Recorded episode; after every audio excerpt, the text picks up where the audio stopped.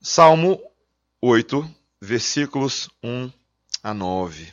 Preste atenção na leitura da palavra de Deus.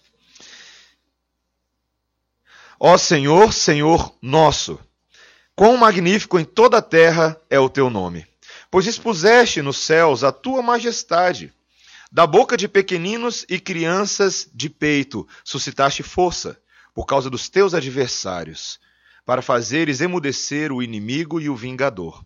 Quando contemplo os teus céus, obra dos teus dedos, e a lua e as estrelas que estabeleceste, que é o homem que dele te lembres, e o filho do homem que o visites. Fizeste-o, no entanto, por um pouco menor do que Deus, e de glória e de honra o coroaste.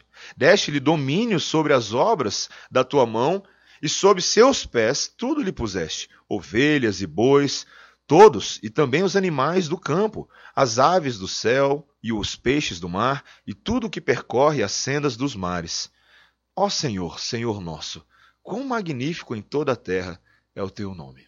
Até aqui a palavra do Senhor. Vamos orar, irmãos.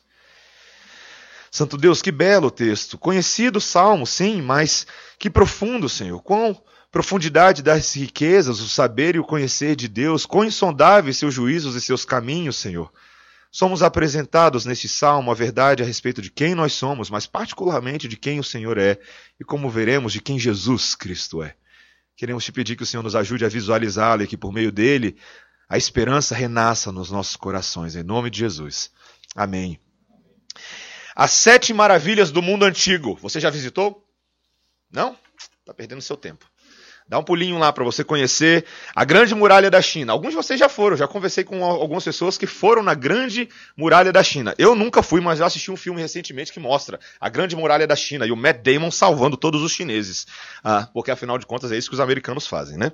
Uh, mas o, as maravilhas do mundo antigo são fascinantes. Nós falamos, por exemplo, do Coliseu em Roma, uh, Machu Picchu no Peru, que é mais pertinho, uh, Taj Mahal na Índia e tantos outros lugares.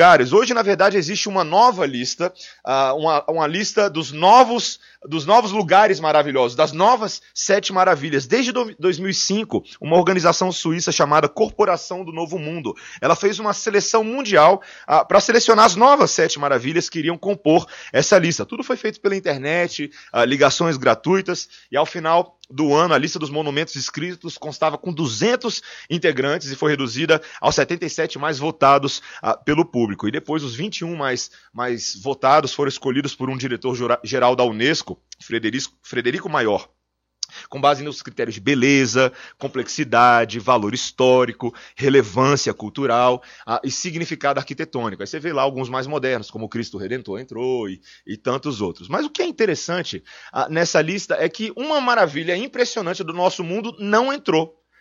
Isso deveria nos deixar bastante curiosos. Você sabe qual foi a maravilha desse mundo que não foi votada nessa lista? O homem. Assim, pastor? Que papo maluco é esse? Né? Do que, que você está falando? Mas é verdade. Se Deus estivesse sido consultado nessa pesquisa na internet nas ligações telefônicas que foram feitas, na lista de Deus, de acordo com o salmo que nós acabamos de ler, o homem encabeçaria, ele seria o topo, ele seria o top dessa lista.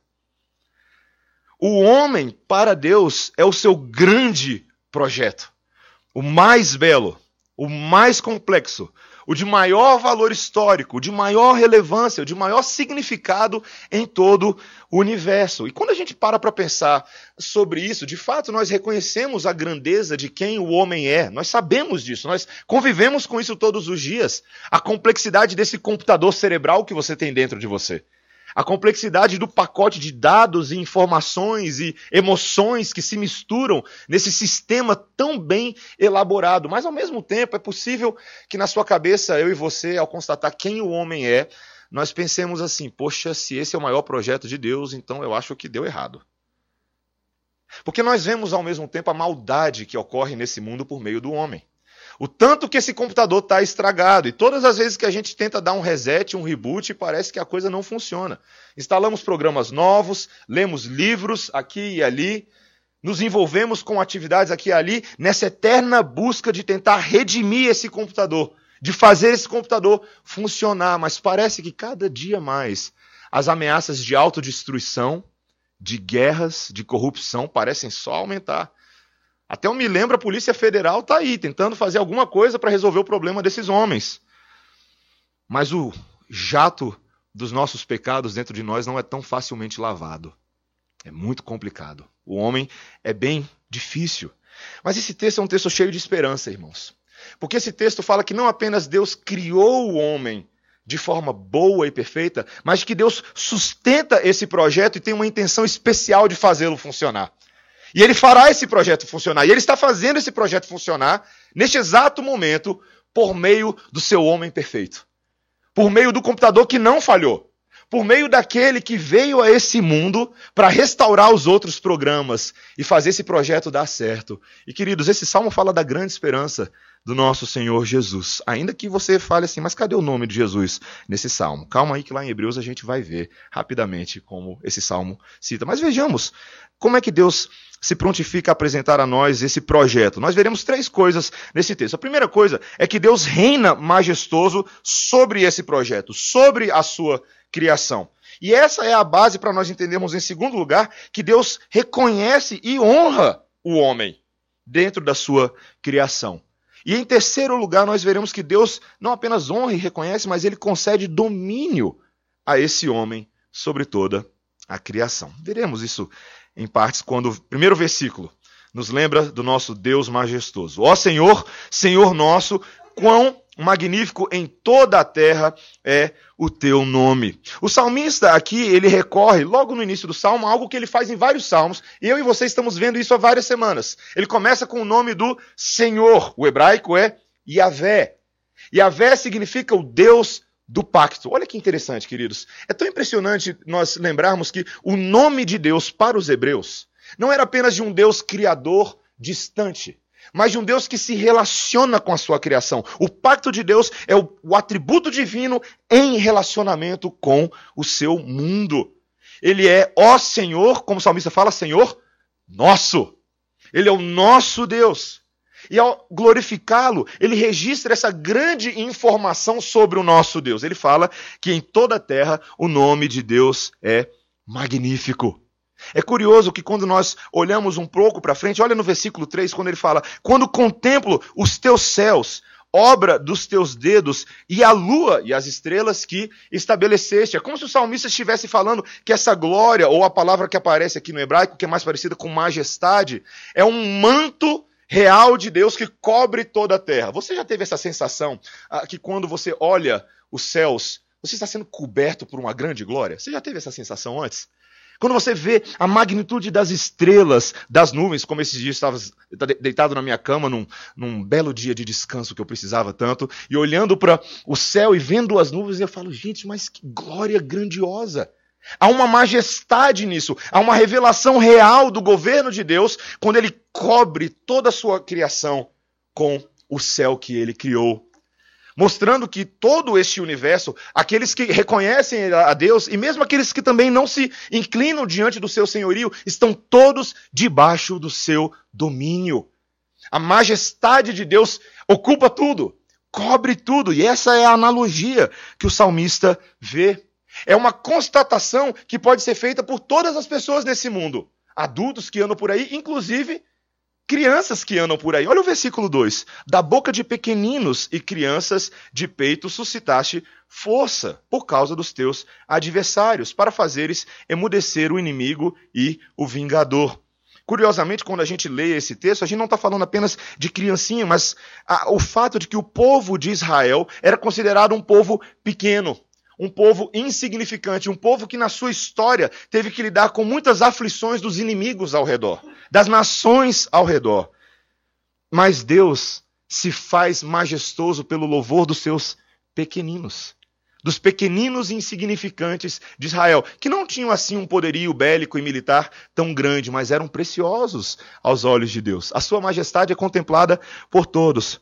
Sabe, queridos, eu, eu fico pensando como tantas vezes nós desprezamos o louvor dos pequenos. Estava lendo um livro esses dias, muito interessante, do Paul Tripp, ah, Pastoreando o Coração da Criança. E uma das ideias gerais que ele trabalha no livro é que crianças também são povo de Deus. Uma das ideias gerais é, muitas vezes, quando nós pensamos no culto da vida do povo de Deus, pensamos nos adultos, não é verdade? Direcionamos atividades estamos pensando na formação de adultos. Isso é, obviamente, importante porque adultos cuidam de crianças. Mas será que nós temos dado atenção ao louvor sincero que emana dos lábios dos nossos pequenos? Porque eles são parte do povo de Deus. Deus é o Deus dos pequenos, dos insignificantes, dos que não são tão valorizados. Muitas vezes a palavra de Deus nos lembra no Novo Testamento de que a nossa fé e o nosso louvor deveria ser mais parecido com o louvor das crianças.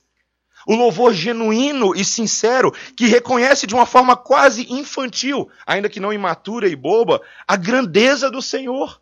Quando nós simplesmente permitimos a nossa fé emitir de forma sincera, desimpedida, sem obstáculos, quão grande e quão majestoso é o nosso Deus. Crianças têm muito a nos ensinar, não é verdade?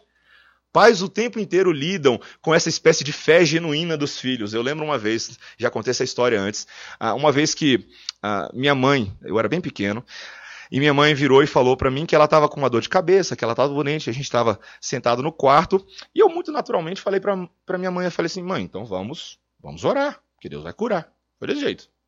Vamos orar e Deus vai curar.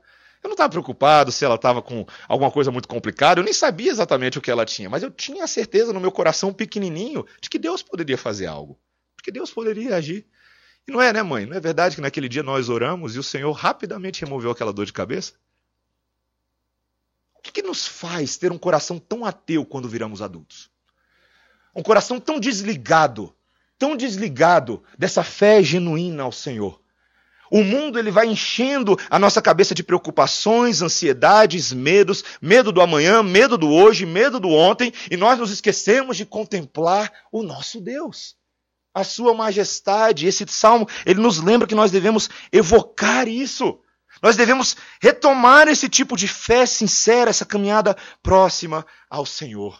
Queridos, o que nós vemos não apenas é que o nosso Deus é grandioso nesse primeiro ponto, mas de que esse Deus grandioso, ele tem um olhar para nós, um olhar para os pequeninos. Esse é o nosso segundo ponto. Verso 3. Veja só. Quando contemplo os teus céus, obra dos teus dedos, e a lua e as estrelas que estabeleceste, que é o homem que dele te lembres? E o filho do homem que o visites?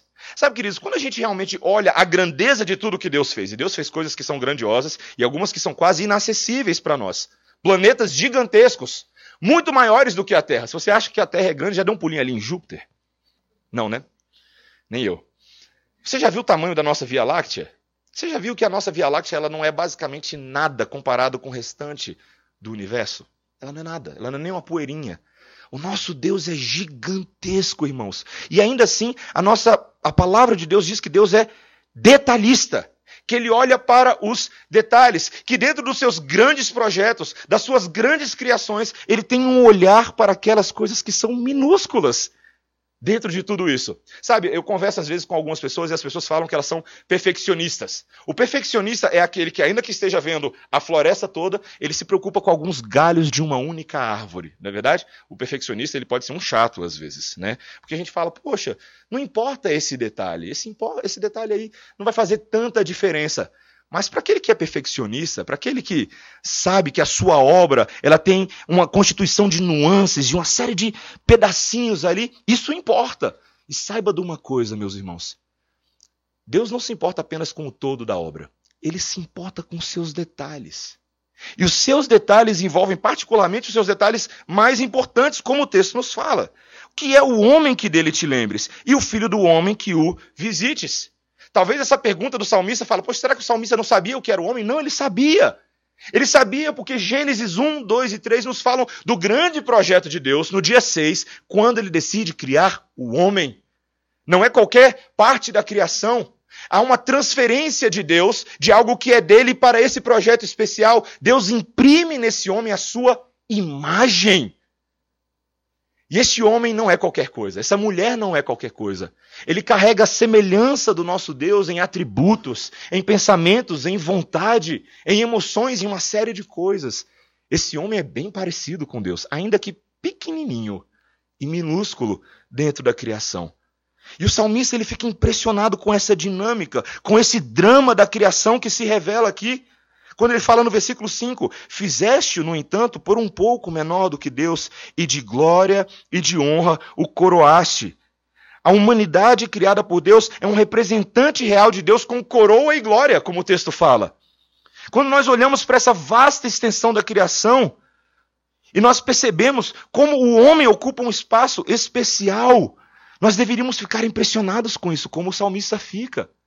Esse contraste deveria criar em nós assombro, mas ao mesmo tempo adoração e um sentimento de pertencimento a Deus.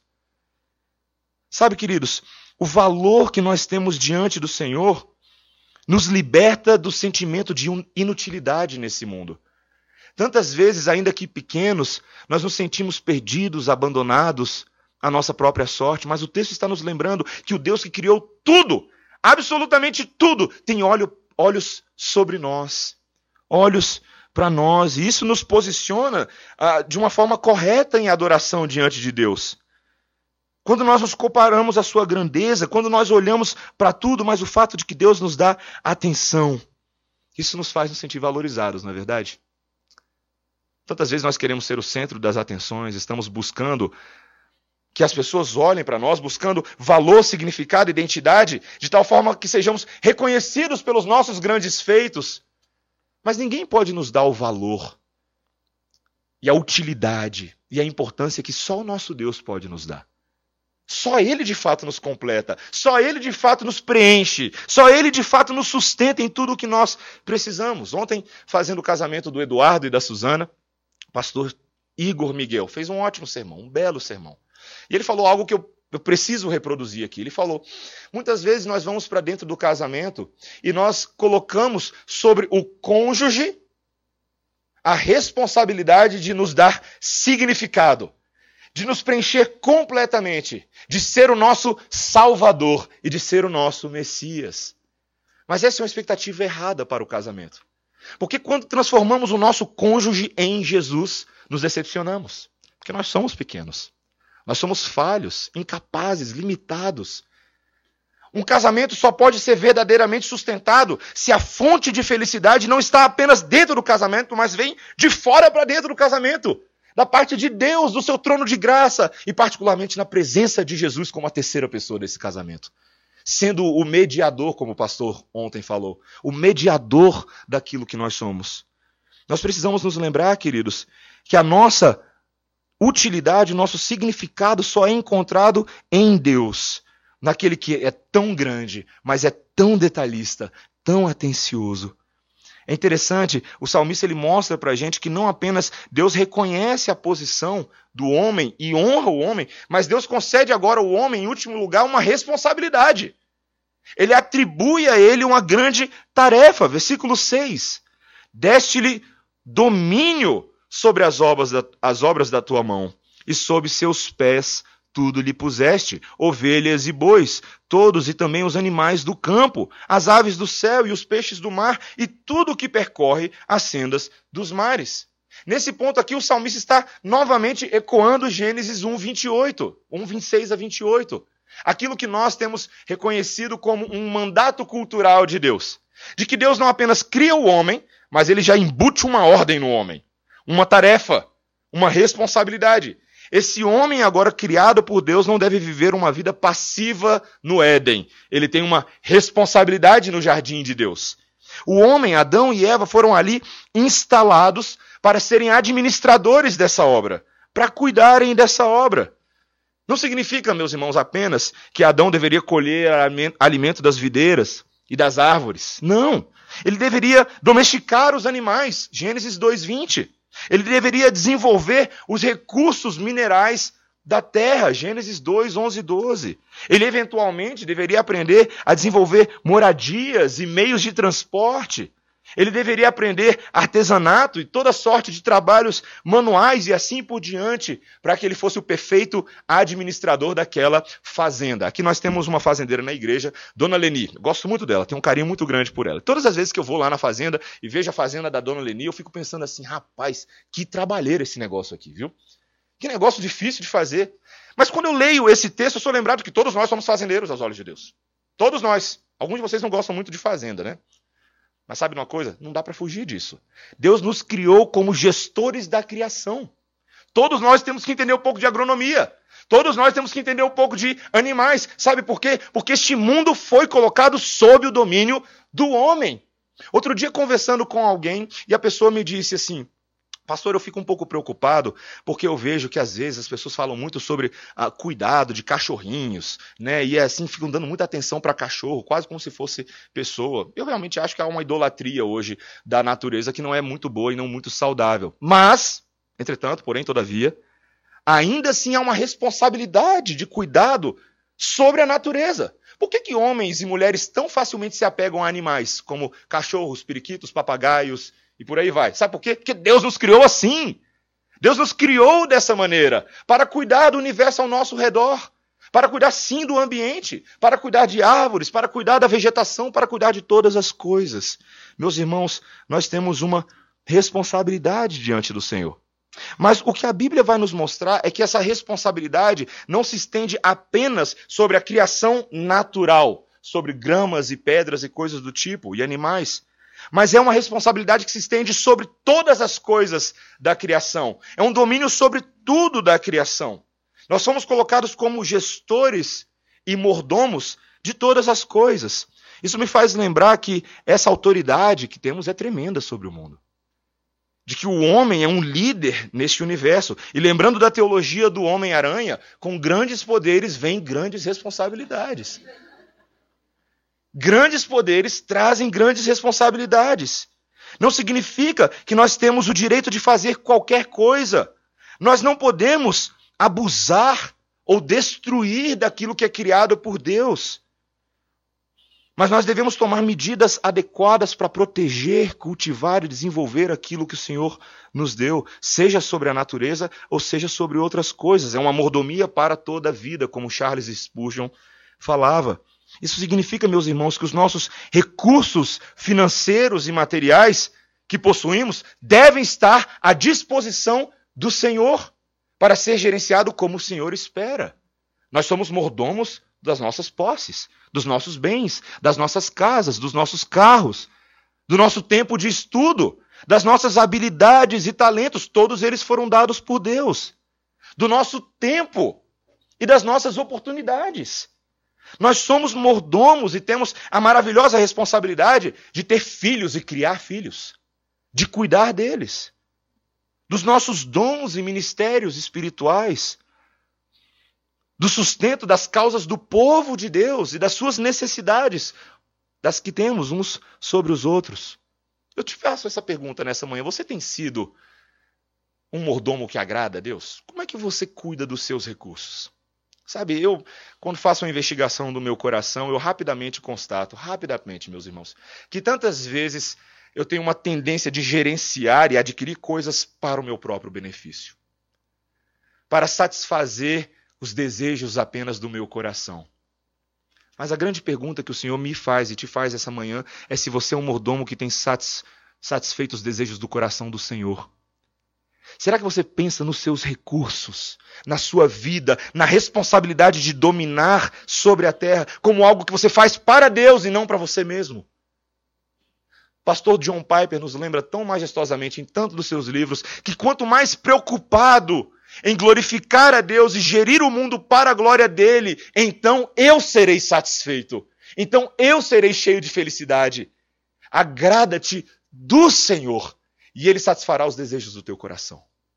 Buscai em primeiro lugar o reino de Deus e a sua justiça. Todas as outras coisas serão acrescentadas. Queridos, o mecanismo da criação é nos importarmos com Deus e Deus se importa conosco. É cuidarmos de Deus, de administrarmos esse mundo como Deus espera. E Ele nos ensina a ter prazer nas coisas que Ele faz nesse mundo, para a nossa alegria, para o nosso sustento. Que tipo de mordomo nós somos? Será que temos fugido das responsabilidades que o Senhor coloca sobre nós? Muitas vezes nós somos mordomos preguiçosos, indisciplinados, covardes, cheios de timidez, de fazer as coisas para o Senhor. Mas saiba, saiba que não é apenas uma questão de alegria, meus irmãos, em servir a Deus e disponibilizar o nosso tempo, recursos e vidas para Ele, e nosso conhecimento. Nós temos contas a prestar ao Criador. Somos responsabilizados por uma mordomia boa, santa, agradável ao Senhor. Ainda que sim, eu e você sejamos salvos em Cristo Jesus, ainda assim prestamos contas a Ele. Nós o servimos da forma como Ele espera de nós, nós temos dado evidências de uma imagem de Deus restaurada. Sabe, esse é o grande problema do mundo. O grande problema do mundo é que o pecado, quando invadiu essa realidade, ele rompeu com o sistema de mordomia que funcionava. O sistema de mordomia era: Deus nos confiou o cuidado da sua casa.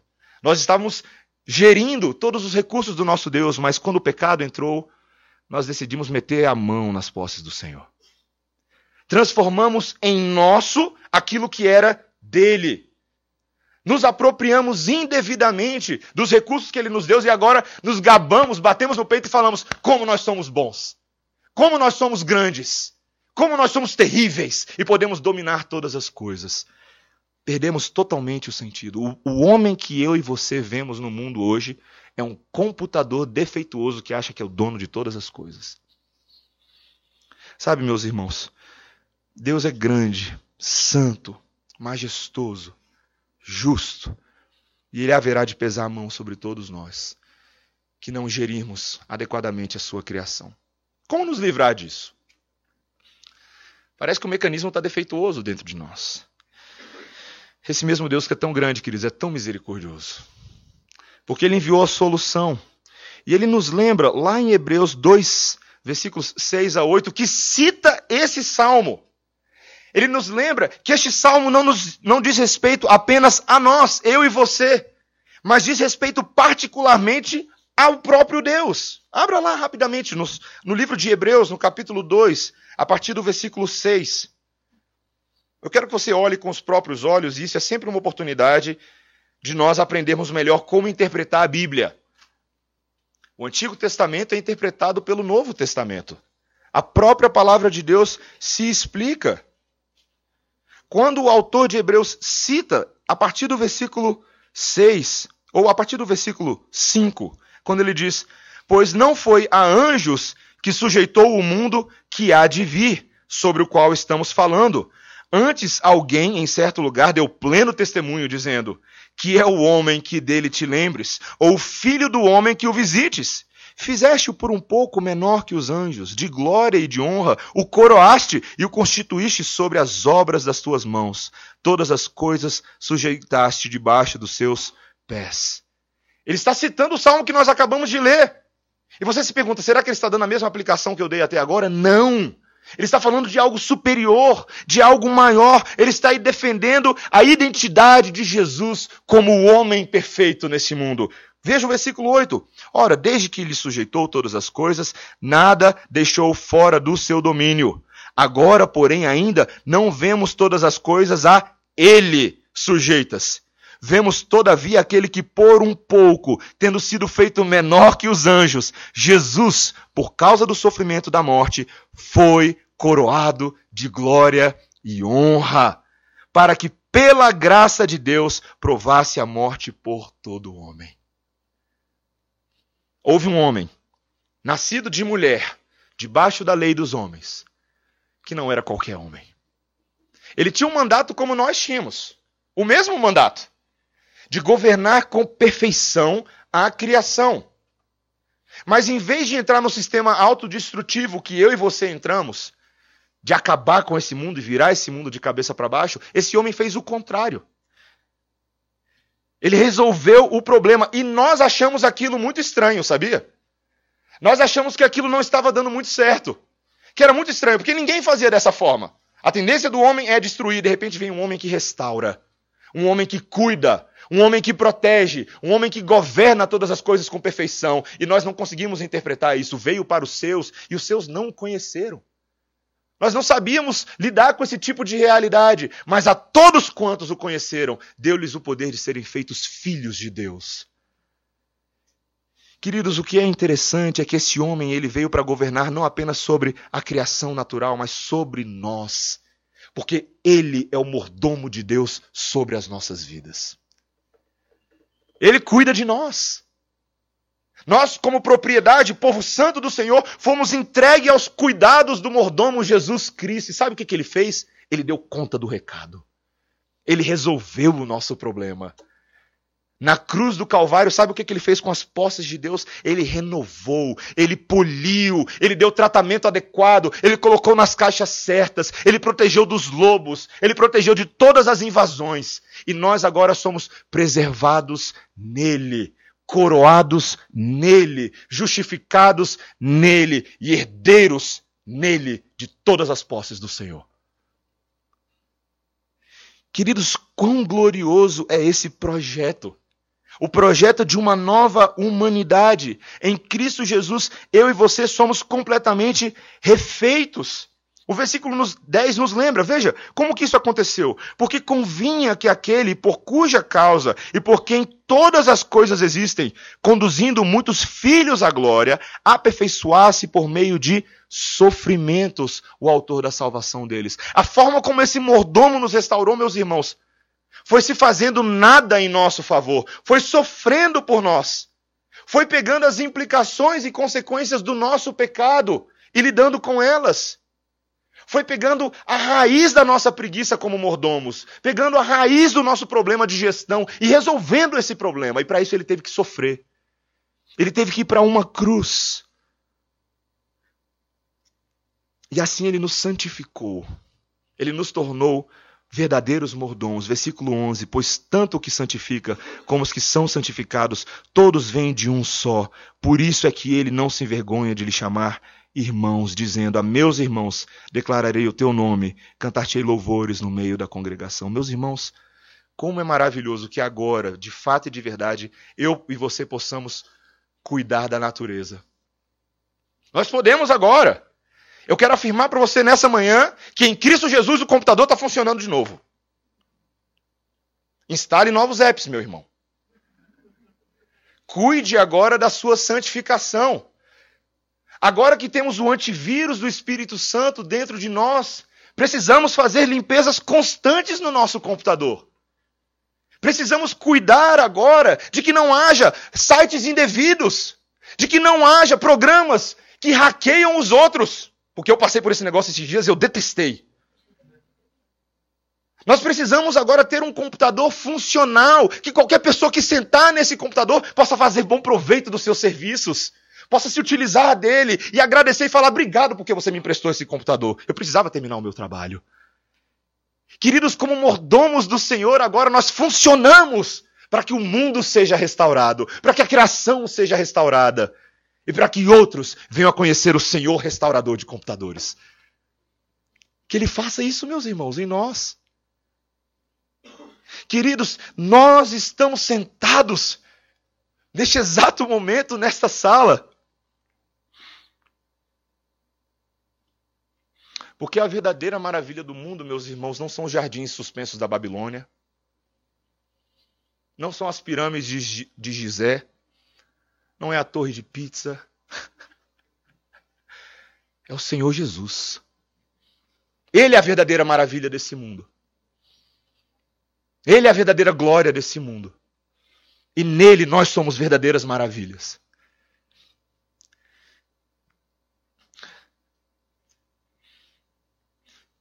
À medida que nós amadurecemos, nós passamos a dar o braço a torcer. Eu lembro que quando eu me tornei um homem mais convictamente reformado, você sai de um extremo e vai para outro, né? Aí de repente o Senhor fala: calma, só, volta só um pouquinho. E ele traz o balanço e a maturidade para as nossas vidas. Eu lembro quando eu comecei a ler teologia mais calvinista, eu rapidamente passei a criticar as músicas que eu cantava antes, né? E teve, teve uma música, teve uma música que eu cantava e cantávamos na igreja. E eu me tornei muito crítico dela, que é uma música que diz assim: Quero que valorize o que você tem. Você é um ser, você é alguém tão importante para Deus. E eu lembro que eu olhava essa música e falava assim: tá aí, autoajuda gospel, certo? Olha que complicação. Porque a música falava, né? Chega de ficar sofrendo angústia e dor. neste seu complexo interior. Ou inferior, não sei, né? Dizendo às vezes que não é ninguém. E eu falava, gente, que dor de cotovelo, que coisa complicada. Sabe, pessoa lá toda vítima. Eu fui muito crítico disso, muito crítico. Mas como eu acabei de falar, o Senhor ele vai amadurecendo a gente, ele vai ajudando a gente a entender melhor o nosso problema e como Deus nos restaura. E eu quero conceder espaço para essa música nessa manhã, porque o restante da música diz assim: preste atenção. Eu quero falar do valor que você tem, eu quero falar do valor que você tem. E o autor da música diz assim: Ele está em você. O Espírito Santo se move em você até com gemidos inexprimíveis, inexprimíveis. Aí você pode então perceber que para ele há algo importante em você, por isso levante e cante e exalte ao Senhor. E olha o que, que o texto de fato fala dessa música. Você tem valor porque o Espírito Santo se move em você. E o nome disso é Evangelho, queridos. Esse é o ensinamento das Escrituras Sagradas. E eu, no meu afã reformado de sair acabando com todo o repertório evangélico de músicas das igrejas, mal me atentei para o valor dessa canção, que tantos cantam. E nos lembra que o nosso valor não é um valor intrínseco, não é um valor da nossa capacidade e mérito de sermos bons, mas quando Deus está dentro do homem, há de fato valor nele. Quando o Espírito Santo se move no homem, há valor nele. E que esse texto que nós lemos nessa manhã e essa canção nos lembrem disso. Somos mordomos valorizados pelo Senhor porque Ele decidiu nos salvar. Não porque sejamos bons, mas porque Ele é bom. Porque Jesus Cristo é maravilhoso. Vamos orar, irmãos. Santo Deus, nós te louvamos. Porque o Salmo número 8 nos lembra, Senhor, de que ainda que sejamos tão pequenos e no nosso pecado somos ainda menores, rebeldes, teimosos e transgressores da lei,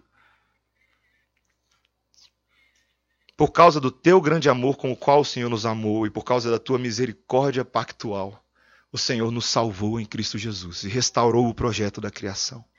E por meio desse projeto, o Senhor haverá de governar o mundo, tendo Cristo, cabeça do povo de Deus, como nosso suporte e nosso guia, tendo o povo de Deus como os mordomos e gestores dessa criação.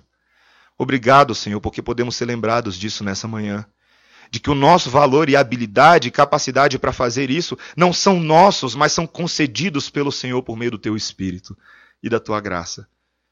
Que o Senhor nos encoraje nessa tarefa e nos convoque à responsabilidade diligente sobre a criação, para que cada dia mais governemos as coisas como Cristo nos governa. Em nome de Jesus. Amém.